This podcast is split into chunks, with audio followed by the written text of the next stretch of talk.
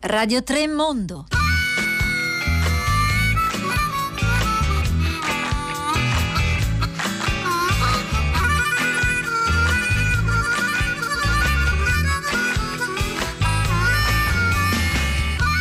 Buongiorno Luigi Spino e bentornati a Radio Tremondi in questo mercoledì 30 di giugno. La nostra puntata sarà interamente dedicata ai 30 anni dalla dissoluzione della Federazione Jugoslava, un anniversario che è commemorato da alcuni ma celebrato anche da molti, soprattutto in Slovenia in Croazia, dove eh, appunto si eh, festeggiano i 30 anni eh, dell'indipendenza dei nuovi stati, festeggiamenti che eh, in Croazia eh, in alcuni casi sono anche festeggiamenti per la fine di una lunga transizione politica che coinciderebbe con l'elezione di un nuovo sindaco a Zagabria eh, poco più di un mese fa, un sindaco che è considerato un elemento di grande rottura rispetto al sistema politico anche economico che, che si è consolidato in questo trentennio e i sindaci sono in primo piano anche in Bosnia nello svolgere così questo compito di accelerazione della storia, i sindaci di Sarajevo e di Banja Luka che è la principale città serbo-bosniaca si sono incontrati la scorsa settimana per la prima volta, l'ultimo incontro tra le due municipalità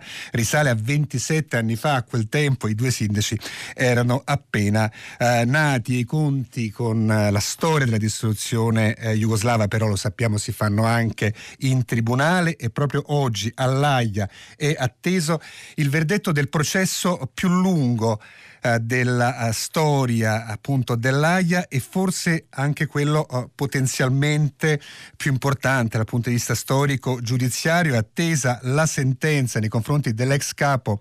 della polizia segreta serba e potrebbe così essere riconosciuto anche in un'aula di tribunale il ruolo svolto da Belgrado nella pulizia etnica in Bosnia e in Croazia. Prima di sentire i nostri interlocutori vi rimando anche alcuni consigli che arrivano arrivano dalla redazione per approfondire i temi in via audiovisiva. Ecco, ad esempio potete curiosare dell'emittente televisiva N1 che unisce giornalisti croati, serbi e bosniaci. È il eh, primo tentativo di fare da 30 anni a questa parte uh, un'informazione davvero pluralista sul territorio dell'ex Jugoslavia e poi il consiglio è sempre anche di ricollegarsi a B92 che fu uh, la mitica radio uh, dell'opposizione a Milosevic, una radio poi peraltro profondamente cambiata negli anni, vi ricordo anche il nostro numero per intervenire in trasmissione con un sms, un whatsapp, il 335 56 34 296. Mr. Mladic, sit. Mr. Mr. Mladic, sit. Mr. Uh, Mr. Mladic, if you if you continue like this, uh, Mr. we we we adjourn. We adjourn. Mr. We adjourn. We adjourn. Mr. Mladic will be removed from the courtroom.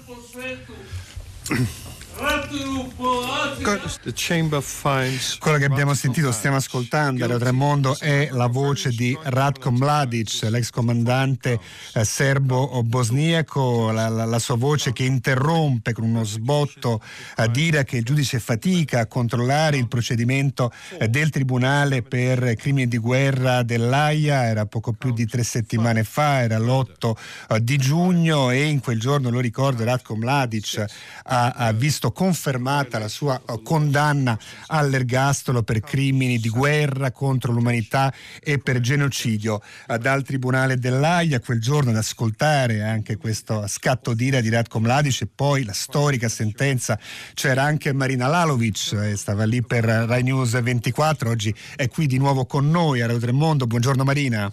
Buongiorno Luigi, buongiorno a tutti gli ascoltatori. Grazie. Allora, non so se Marina ha bisogno di presentazione qui eh, a Radio Tremondo, ma la facciamo comunque. È, è d'obbligo, eh, a lungo redattrice, poi ancora adesso conduttrice di Radio Tremondo, giornalista di Rai News 24, eh, belgradese di nascita. Vorrei ricordare anche eh, autrice di un bel libro, La cicala di Belgrado, che trovate, come si dice, nelle migliori librerie, edito, se non sbaglio, da uh, botteghe erranti. Marina, torniamo allora a all'AIA, quello a Mladic, la, la, sentenza è stata mediaticamente anche molto importante, anche storicamente, ovviamente. Oggi però è in arrivo un'altra sentenza. All'AIA è meno seguita da grandi media e però mi sembra potenzialmente anche più importante dal punto di vista storico e giudiziario, soprattutto per, per Belgrado. È il processo più lungo, sul banco degli imputati siedono quelli che erano i due capi della polizia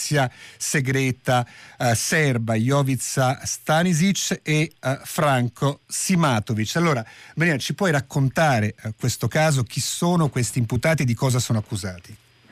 Oggi eh, davvero si chiude un'epoca, possiamo dire anche in maniera significativa, come menzionavi poc'anzi, a 30 anni dall'inizio del primo capitolo eh, della guerra in Jugoslavia, perché si chiude l'ultimo processo, processo di quello che si è, è, rimasto del Tribunale per i crimini di guerra in ex Jugoslavia, si chiama oggi tecnicamente il meccanismo residuale di questo di questa istituzione chiusa nel 2017. Loro due eh, vengono spesso dom- denominati come gli uomini di Milosevic sul campo, che significa effettivamente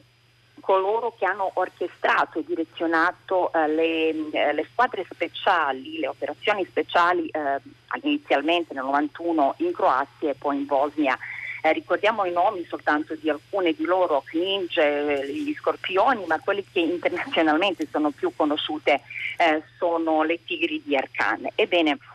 Jovica Stanisic, come dicevi, era il capo della Državna bezbednost, ovvero dei, segri- dei, servizi segreti, e eh, Franco Simatovic era il suo uomo su campo, proprio operativamente direzionava queste squadre speciali che sono responsabili per le maggiori atrocità all'inizio e poi nel corso della guerra, quel capitolo più sanguinoso eh, in Bosnia. Oggi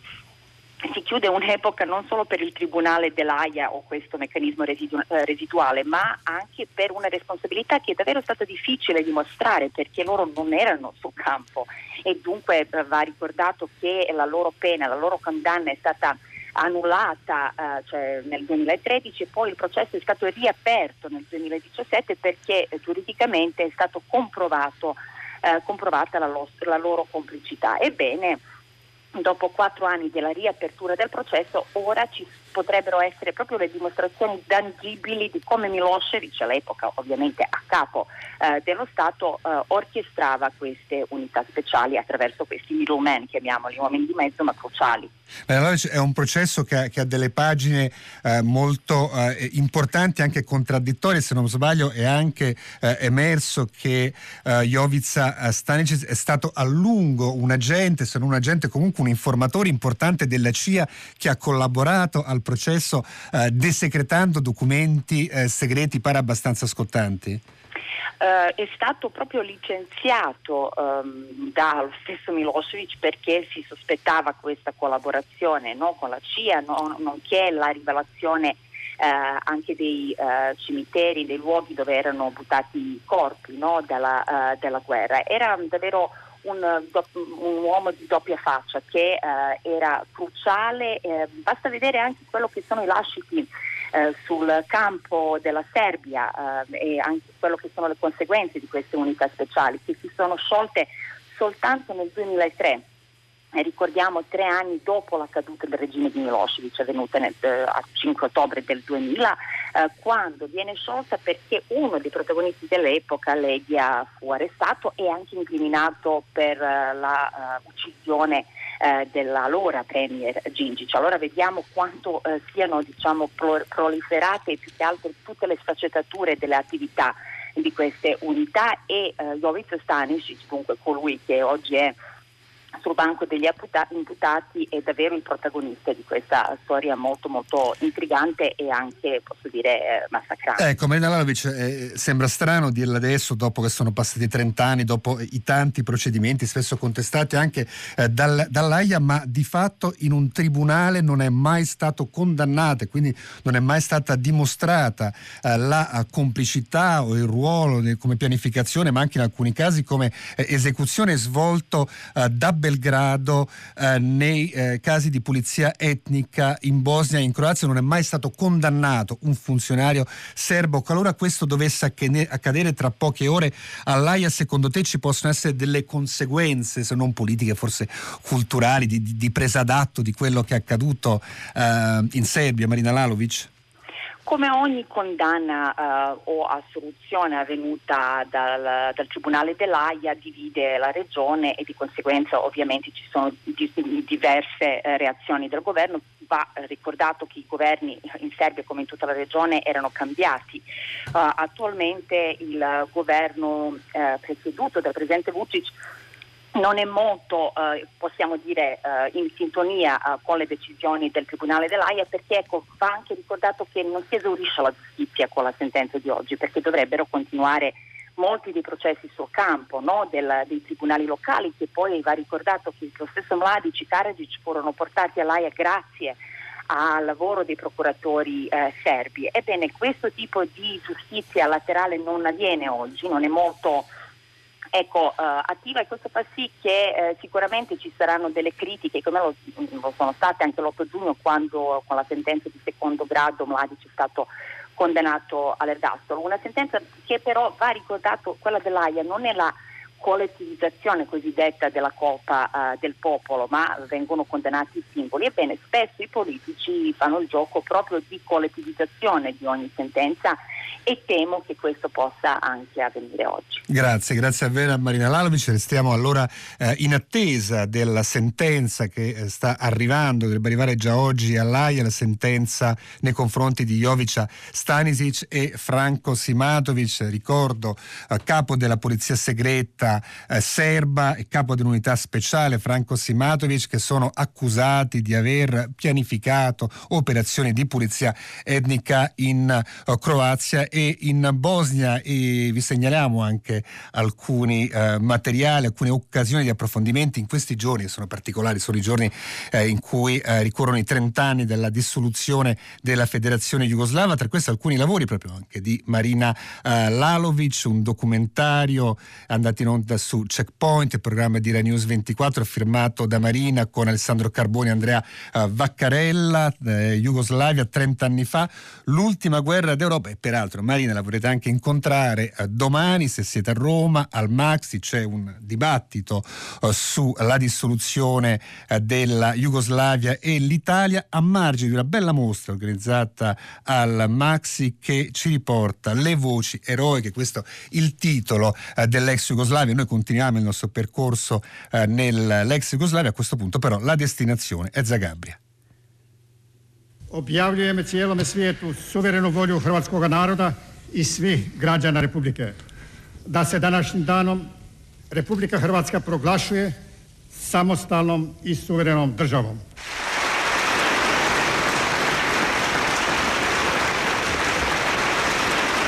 La voce che abbiamo ascoltato a Radio del Mondo l'abbiamo ripescata dagli archivi della storia, è la voce di uh, Franjo Tudjman, uh, presidente croato, alcuni direbbero padre e padrone della Croazia contemporanea, è un discorso questo davvero storico pronunciato il 25 giugno nel 1991, un discorso davanti al Parlamento croato che con questa dichiarazione proclamava la sua indipendenza dalla Repubblica Federale Socialista socialista di uh, Jugoslavia. Pochi giorni prima, il 19 di maggio, le autorità croate avevano organizzato un referendum per questa uh, indipendenza, un referendum che aveva portato quasi a un plebiscito. Il 94% dei croati si espresse per la, uh, il distacco da Belgrado e poco dopo, dopo un periodo di congelamento dell'indipendenza richiesto peraltro dalle autorità europee, iniziò durante l'estate quella che i croati ricordano come eh, la guerra eh, d'indipendenza. Per parlarne abbiamo chiamato eh, Giovanni Vale. Giovanni Vale è un giornalista di Osservatorio Balcani e Caucaso, da tempo vive a Zagabria, se non sbaglio da poco è anche il corrispondente di una bella testata francese, Le Croix, da Zagabria. Oggi vogliamo anche ricordare una sua recente iniziativa, è autore delle guide degli stati scomparsi, la prima se non sbaglio è dedicata alla Repubblica di Venezia, alla Serenissima. Giovanni Vale, bentornato qui tra noi, Radio Tremondo. Eh, buongiorno a te agli ascoltatori. Allora, oggi parliamo in effetti di uno Stato scomparso, non della Repubblica eh, di Venezia, ma della Jugoslavia e della Croazia e partirei proprio da quello che è accaduto pochi giorni fa, il 25 di giugno, cinque giorni fa, questi 30 anni dalla dichiarazione di indipendenza. Allora, Giovanni Vale, con che, con che spirito la celebrano eh, i croati e ti chiederei anche se qualcuno ancora adesso commemora invece di celebrare la fine della Jugoslavia Zagabria e dintorni, vale? Beh, eh, come dicevi prima, hai eh, detto padre padrone parlando di Franjo Tursman e la figura di Franjo Tursman continua ad essere in Croazia centralissima. Ogni anno c'è un nuovo ponte, una nuova statua, l'aeroporto di Zagabria è stato recentemente eh, battezzato aeroporto Franjo Tursman. Eh, quindi il trentesimo insomma, dell'indipendenza continua a essere qualcosa di molto politico. Eh, soprattutto perché l'establishment croato, al governo c'è il, il centrodestra, il partito, l'HDZ, l'Unione Democratica Croata, partito che ha fondato Tutman, eh, è un partito che eh, si ispira a questa figura e che eh, eleva Franjo Tutman appunto a padre della patria. Quindi eh, diciamo che si, che si celebra eh, in modo, direi dal punto di vista dell'establishment, unidirezionale la, la fine della Jugoslavia. La retorica eh, nazionale è quella di eh, una guerra di difesa in cui la Croazia fu attaccata, vengono minimizzati gli elementi di guerra civile e, e Franjo Tuđman i suoi, i suoi, anni successivi, insomma quelli che eh, vengono spesso criticati dagli storici come eh, un regime sostanzialmente autoritario, vengono ecco, minimizzati. Eh, c'è chi commemora, c'è eh, Jugonostalgia, direi comunque di sì, meno magari che altrove nella regione, però per fare un esempio alla, al compleanno di Tito uh, a Kumrovec, che è il paesino tra Croazia e Slovenia in territorio croato in cui nacque il maresciallo, si trovano ogni anno qualche migliaia di persone che vengono a commemorare, insomma a ricordare, a festeggiare il compleanno di Tito. Quindi insomma eh, la memoria è divisa come nel resto della regione, c'è una memoria di Stato appunto dell'establishment, eh, ma c'è anche appunto una una memoria alternativa. Un passato che fatica a passare Giovanni Vale, però eh, elementi forti di rottura in realtà ci sono stati in questa uh, ultima stagione croata, in particolare con l'elezione a sindaco di Zagabria poco fa, se non sbaglio era circa la metà uh, di maggio, di un, un, politico nuovo, un politico che ha spezzato questa sorta di rigido bipolarismo che vigeva in Croazia da 30 anni appunto e che sembra sembra voler ecco, portare elementi di rottura per quanto riguarda il sistema politico ma anche economico. Tomislav eh, Tomasevic ci può raccontare ecco, questa figura e eh, cosa può cambiare per Zagabria? Beh, assolutamente si tratta di una grande novità. Tomislav Tomasevic eh, ha 40 anni, eh, nasce o comunque si forma come un attivista politico eh, dagli ultimi, dai, dai, primi anni 2000, addirittura dal 98 se non sbaglio, eh, lui è presente nelle manifestazioni a Zagabria contro quello che negli ultimi vent'anni è stato il sindaco quasi eh, appunto in modo ininterrotto, da, perché è stato eletto per la prima volta se non sbaglio nel 2001, eh, Bandic che è morto di infarto a inizio anno, ecco in questi ultimi vent'anni Tomascevic eh, guida le manifestazioni, megafono alla mano contro questi progetti che il sindaco di Zagabria fa eh, spesso a porte chiuse, il sindaco di Zagabria Bandic che era stato eh, anche accusato, processato, arrestato per corruzione, poi rilasciato su cauzione, insomma un, un personaggio passato da sinistra a destra nel corso degli ultimi vent'anni e Tomascevic si costruisce appunto come attivista politico, eh, ambientalista, eh, e porta adesso una, effettivamente una voce molto nuova nel dibattito politico croato, appunto quella di una coalizione rosso-verde, Mosemo, che l'ha, che l'ha sostenuto alle elezioni, lui ha preso al secondo turno il 65% dei voti contro il candidato dell'estrema destra eh, Miroslav Skoro e avrà anche in consiglio comunale quasi la maggioranza assoluta dei seggi, manca, manca, un seggio per averla. Va detto che negli ultimi anni ci sono stati già altre, eh, altri tentativi di creare una terza voce no? tra l'HDZ di cui parlavo prima, il partito fondato da Tujman e i socialdemocratici, erano nati dei movimenti come Orach, che era un altro movimento ecologista che poi è sparito, eh, oppure Givisid, che era un po' il Movimento 5 Stelle croato, che adesso invece è caduto in disgrazia.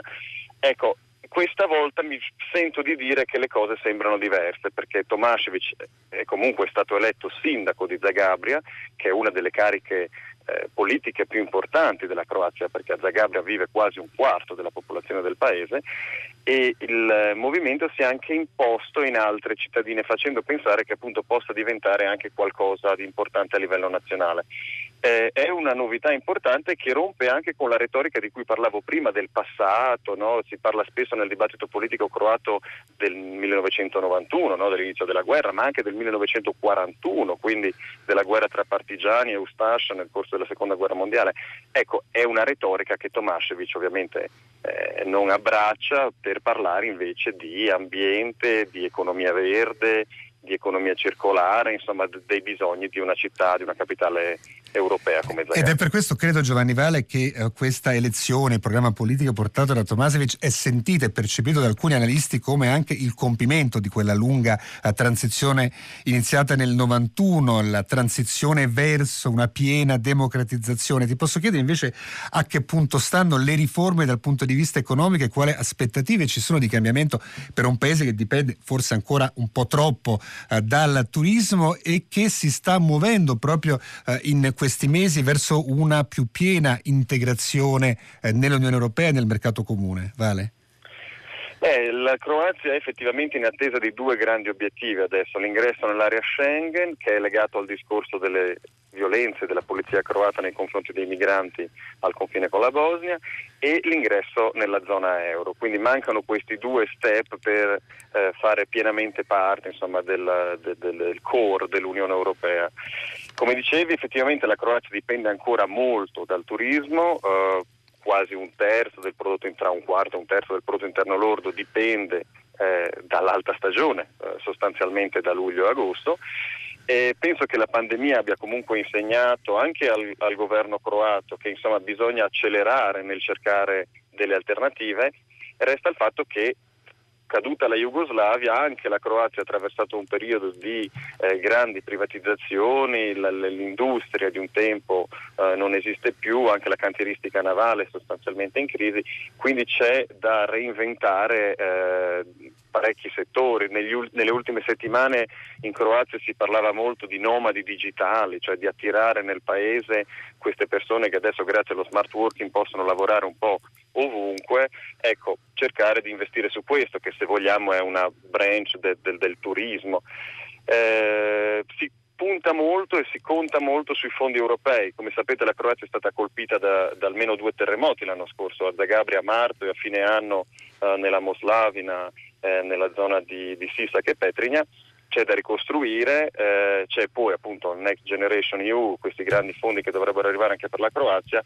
Penso che il governo croato, che è guidato da un ex eurodeputato, Andrej Plenkovic, eh, conti molto su questo, eh, sui fondi europei, sui progetti europei. Giovanni Vale, ti fermo, rimani con noi perché noi continuiamo a stare sul territorio dell'ex Jugoslavia, però a questo punto ci spostiamo verso la Bosnia perché anche eh, in Bosnia dei sindaci sono stati protagonisti di tentativi, diciamo così, di dare un'accelerazione al processo storico con segnali di rottura che in quel caso però sono anche di riconciliazione. Ne parliamo con Asdra Nurefendic, giornalista di Osservatorio Balcani e Caucaso di origine bosniaca. Nurefendic, bentornata qui tra noi a Radio Tremondo. Grazie, buongiorno. Ecco, abbiamo ritrovato questa notizia, devo dire, soltanto sulla stampa bosniaca, non ha varcato molto le frontiere, una notizia della scorsa settimana del primo incontro da 27 anni a questa parte tra il sindaco eh, di eh, Sarajevo e il sindaco di Banja Luka, la principale città eh, serbo-bosniaca. Sono peraltro, possiamo dirlo, due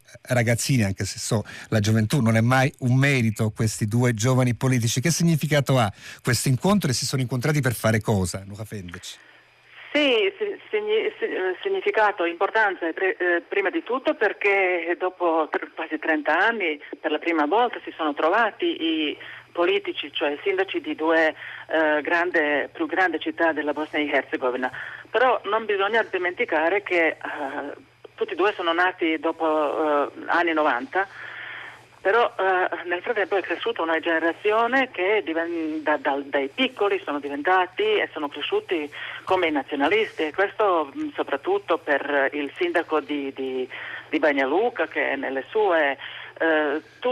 pubbliche, eh, tu, tutti i pubblici di, discorsi eh, accentua che lui non,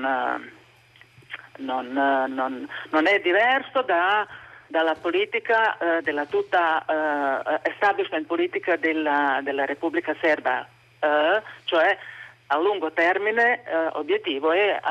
giungersi alla, alla, alla, Serbia.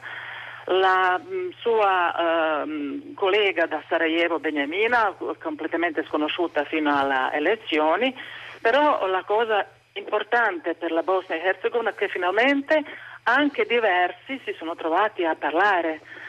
e questo è molto importante, per la prima volta, forse da questi eh, primi incontri succederà qualcosa, però dall'altra parte la vecchia garda dei politici sono molto ben radicati, sono tutti molto corrotti, sono tutti intenzionati di rimanere il potere finché si può e per questo scopo utilizzano tutto quello che eh, è, è, è disponibile ma anche molto spesso anche le cose illecite. Ecco, eh, a San Revendic noi ci eravamo sentiti per l'ultima volta a novembre quando avevamo parlato di questa piccola scossa di terremoto alle elezioni eh, comunali con eh, l'ascesa di questi personaggi nuovi, appunto Beniamina eh, Karic, se non sbaglio, giovane sì. sindaco di Sarajevo, e. Eh, Stani Vukovic, eh, figura che ci stavi descrivendo, molto ambiziosa, mi pare di capire, giovane, e, e, questo però era anche un modo per sperimentare che cosa è accaduto in questi ultimi mesi, l'impressione da quello quello che ci dici che segnali che arrivano da Stani Vukovic, a parte queste iniziative che hanno un certo eco nella stampa locale, non sono eh, del tutto eh, incoraggianti, la persistenza della storia eh, si fa sentire. Asra Nurefendic, a questo punto ti vorrei chiedere, eh, visto che abbiamo iniziato questa puntata parlando dell'attesa per una sentenza importante all'AIA, quella nei confronti di Jovica eh, Stanicic, ex capo della polizia segreta serba, per eventualmente condannare condannarlo per le sue responsabilità nell'operazione di pulizia etica in Croazia e anche in Bosnia. Quanto è attesa questa sentenza in Bosnia dopo la recentissima conferma della condanna all'ergastolo di Ratko Mladic? Nure Fendic. Sì, moltissimo perché eh, per noi in Bosnia la guerra continua ancora finché ci sono i criminali di guerra ancora in libertà e finché ci sono le persone ancora eh, scomparse delle quali le famiglie stanno cercando le, le tracce. Io mh, mm, credo e spero che saranno condannati perché sono le persone direttamente coinvolte in più, i peggiori crimini di guerra e la loro eventuale liberazione sarebbe una sconfitta della giustizia internazionale, un insulto per le vittime e un attacco alla giustizia e verità. E da questo punto di vista questa sentenza è molto molto attesa in Bosnia e Herzegovina con la speranza che eh, i, colpevoli, colpevoli vengono anche condannati giustamente. C'è una però, eh, Ste, eh, Jovica Stanisic collaborava eh, con vari segreti, eh, servizi segreti ma anche con eh, i governi eh, occidentali, ad esempio con la Francia, lui era quello che ha procurato, che si è fatto negoziare che i serbi bosniaci rilasciano i piloti francesi che sono stati catturati dopo l'abbattimento dell'aereo durante la guerra e c'è questa possibilità che in qualche modo o vengono liberati o la pena non sarà all'altezza dei crimini che hanno compiuto. E bisogna anche dire che tutti questi anni dopo la cattura sono stati in libertà, hanno vissuto in Serbia, Stanisic è addirittura è riuscito a sposarsi, a avere i, i, figli, a, contrariamente a, alle sue vittime. Grazie, grazie a Vera Asra Nuhefendis, grazie a Giovanni Vale. Si chiude così la puntata di oggi interamente dedicata ai 30 anni della dissoluzione eh, dell'ex eh, della Federazione eh, Jugoslava. È arrivato per noi il momento dei saluti della curatrice del programma Anna Maria Giordano, in redazione da Giulia De Luca, la console da Fabio Melis, in regia da Marco Motta. A questo punto il microfono passa a, a Radio Trescenza, l'appuntamento per Euremonde per per domattina alle 6.50 con la rassegna della stampa estera di Giulia De Luca, alle 11 con gli approfondimenti. A tutti voi buona giornata all'ascolto di Radio 3 da Luigi Spinola.